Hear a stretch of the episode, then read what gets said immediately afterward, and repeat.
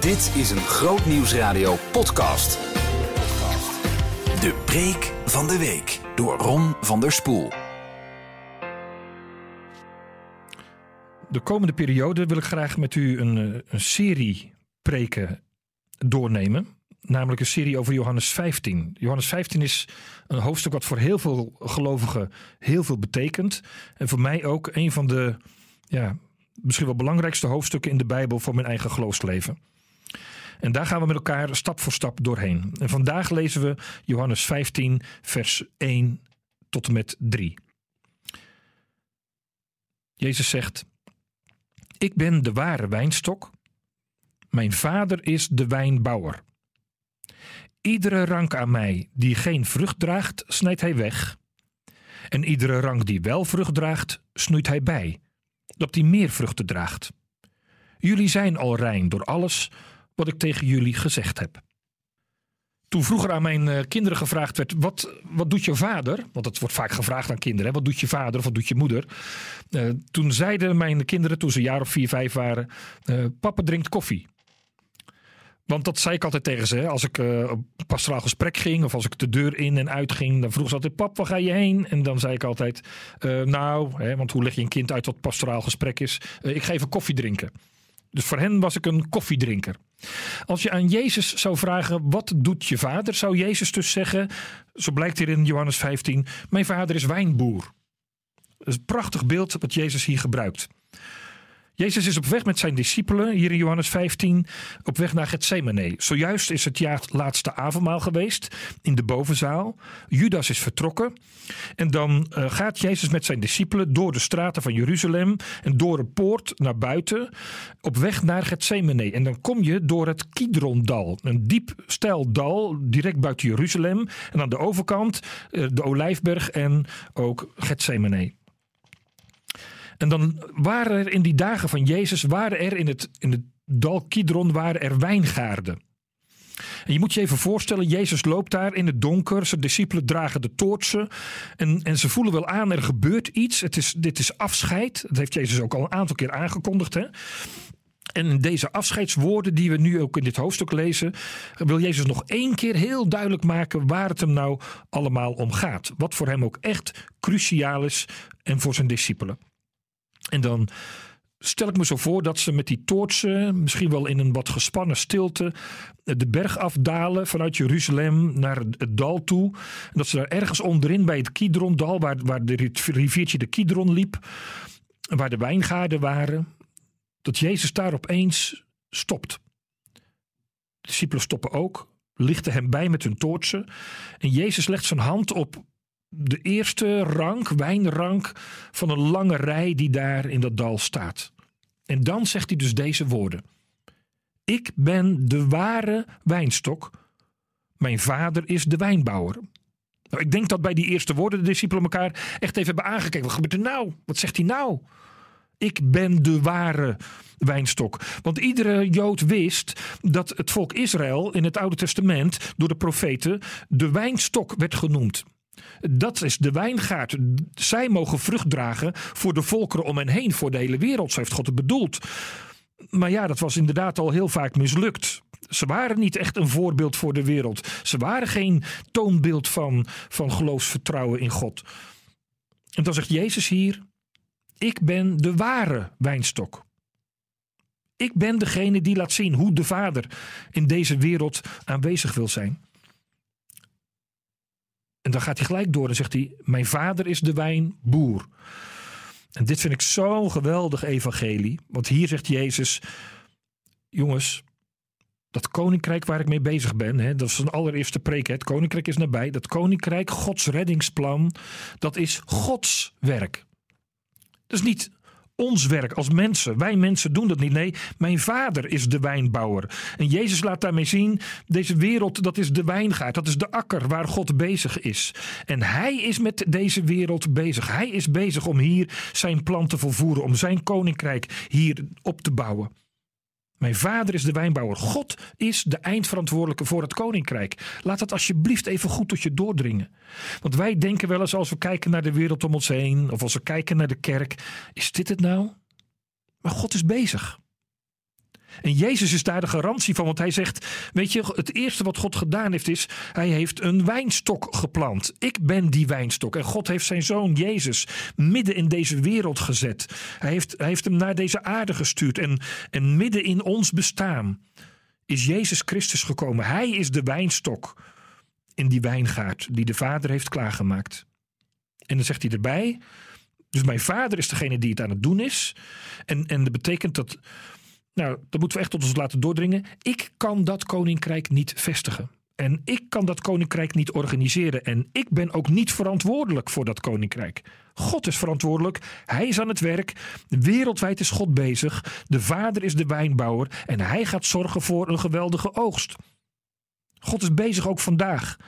Dwars door alle omstandigheden heen. Zijn werk gaat door. God is getrouw. Zijn plannen falen niet. Mijn vader is de wijnboer. En die wijnboer heeft een doel. Die heeft een lange termijn doel. Soms worden wijnstokken geplant en pas jaren later komen de eerste vruchten. Dat weet een wijnboer. Maar al die tijd zorgt hij voor die wijnstok. En al die tijd is hij bezig met die ranken. Om maar te zorgen dat er vrucht komt. Want dat is het uiteindelijke doel: vrucht. Staat een aantal keren Johannes 15, hè? dat je vrucht draagt, veel vrucht. Daar is die wijnboer, daar is de vader mee bezig. In deze wereld en ook in jouw leven. Hij is met je bezig opdat jouw leven vrucht zal dragen. Wat voor vrucht? Nou, de vrucht van de wijnstok. Dat wat vanuit die wijnstok, want zo ging dat, hè? Een wijnstok werd geplant en dan werden er, er, werden er ranken op geënt. Dus een, een, een wijnboer maakt een inkepingje. Dan pakt hij een wijnrank, die ent die op dat inkepingje, dus die plakt hij daar als het ware op, touwtje eromheen en dan gaan de sappen van de wijnrank, gaan dan, die worden als het ware uh, voortgestuwd richting die van die wijnstok. Hè, de sappen van de wijnstok worden voortgestuwd richting de wijnrank. Dus wat zijn de vruchten? Nou, dat wat vanuit de wijnstok komt, wat vanuit Jezus komt. Wat zijn de vruchten waar, waar God mee bezig is in ons leven? Dat wij meer en meer op Jezus gaan lijken. En dat zijn liefde in ons leven steeds meer zichtbaar wordt. Dat zijn goedheid steeds meer merkbaar wordt. Dat zijn genade steeds meer beleefd wordt. Dat zijn vergeving steeds meer ervaren wordt. Dat zijn de vruchten. En Jezus zegt: Mijn vader is nu bezig om alles wat ik voor jou verworven heb, ook aan het kruis, om dat door mij heen naar jou te sturen, aan jou te geven. Dat is het doel van de wijnboer, van de Hemelse Vader. Hoe doet hij dat dan? Nou, dat staat er gelijk bij in vers 2. Iedere rank aan mij die geen vrucht draagt, snijdt hij weg. En iedere rank die wel vrucht draagt, snoeit hij bij. Nou, het begon zo mooi. Mijn vader is de wijnboer, hij is verantwoordelijk, hij is met je bezig. Je zal vrucht dragen en dan onmiddellijk een klap in je gezicht. Iedere rank aan mij die geen vrucht draagt, snijdt hij weg. Het heeft vele jaren geduurd voor ik over Johannes 15 ben gaan preken, omdat ik dit niet kon plaatsen. Ik snapte dit niet, vers 2. Iedere rank, dus iedere gelovige, iedereen die met Jezus in aanraking is gekomen en die niet vol van Jezus is en niet vol van zijn Heilige Geest is en niet vol van zijn vreugde en niet vol van zijn liefde en niet vol van zijn vrede en noem al die vruchten maar op, die kan vertrekken. Hoe kan dat? Dit, dit, klopt helemaal niet met wat ik allemaal over God heb geleerd in de Bijbel en wat ik over Jezus weet in mijn leven. Hoe kan dit? Dus ik kon hier nooit over preken. Totdat ik een keer een hele zomer erop ben gaan studeren, gaan lezen, gaan onderzoeken. En toen vond ik het geheim. De vertaling klopt niet. Is echt een foute vertaling. Er staat namelijk: iedere rank aan mij die geen vrucht draagt, snijdt hij weg. En het woord wegsnijden in het Grieks, wat hier, wat hier staat, is airo. Nou, aero, van aero, hè, aeroplane, zeg maar, vliegtuig en zo, uit, uit de vliegwereld. Het woord aero heeft verschillende betekenissen in het Grieks. De eerste betekenis is optillen of opheffen, omhoog gaan. Daarna komen er nog een paar betekenissen en dan ergens als vierde of vijfde betekenis staat afsnijden. En waarom hebben de vertalers nou juist voor dat afsnijden gekozen? Vanwege wat er verderop staat in vers 6. Wie niet in mij blijft, wordt weggegooid als een weirank en verdord. Ze, ja, zie, dat zal hier dus ook wel zo zijn. Maar dat is helemaal niet zo. Want in de dagen van Jezus ging een wijnboer, in dit geval God de Vader, maar ging een wijnboer eh, twee keer helemaal door die wijngaard heen. In het voorjaar en in het najaar. In het voorjaar, als net de plasregens geweest waren in Israël, dan ging hij door zijn wijngaard heen. Want de onderste uh, uh, bladeren van de rank, die een beetje op de grond hingen, die lagingen, de onderste ranken, die waren door de regen naar beneden geduwd, waardoor die bladeren in de modder lagen en de zon dus niet bij de druivenvruchtjes kon. En wat deed dan zo'n wijnboer? Dan ging hij met een bos touw, en in sommige landen gebeurt het nog steeds precies op dezelfde manier.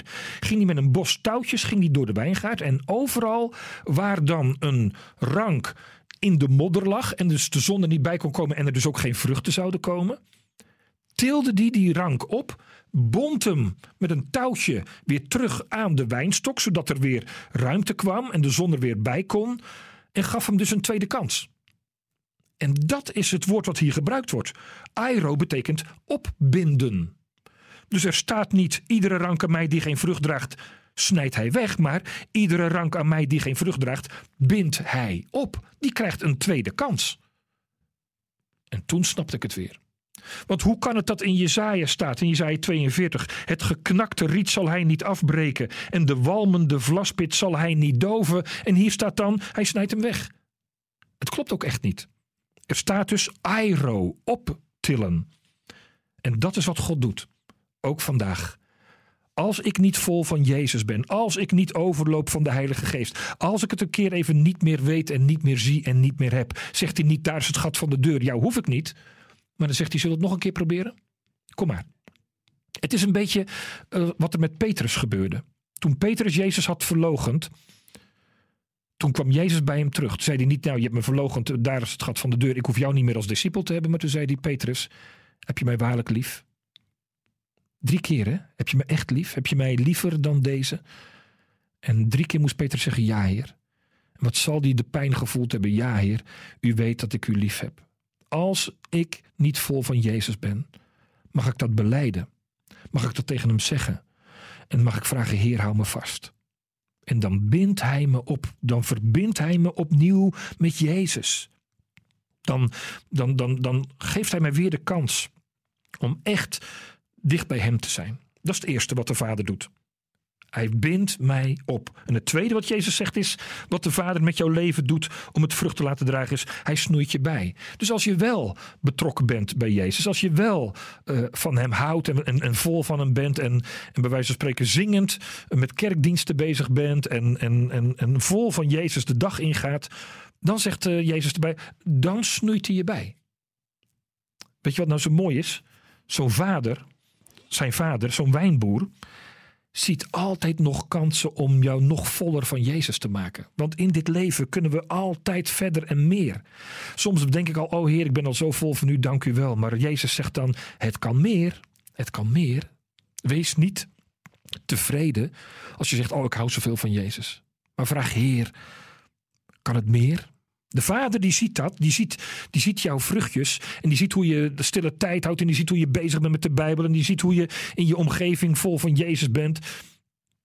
En dan gaat hij je snoeien. Een snoeien is echt heftig hoor, kan ik je vertellen. Ik ben wel eens bij een wijnboer geweest, de voorbereiding op deze sprekersserie. En toen liet hij mij snoeien. En ik, ik, haalde hier een druifje weg en daar een druifje weg. Een beetje voorzichtig.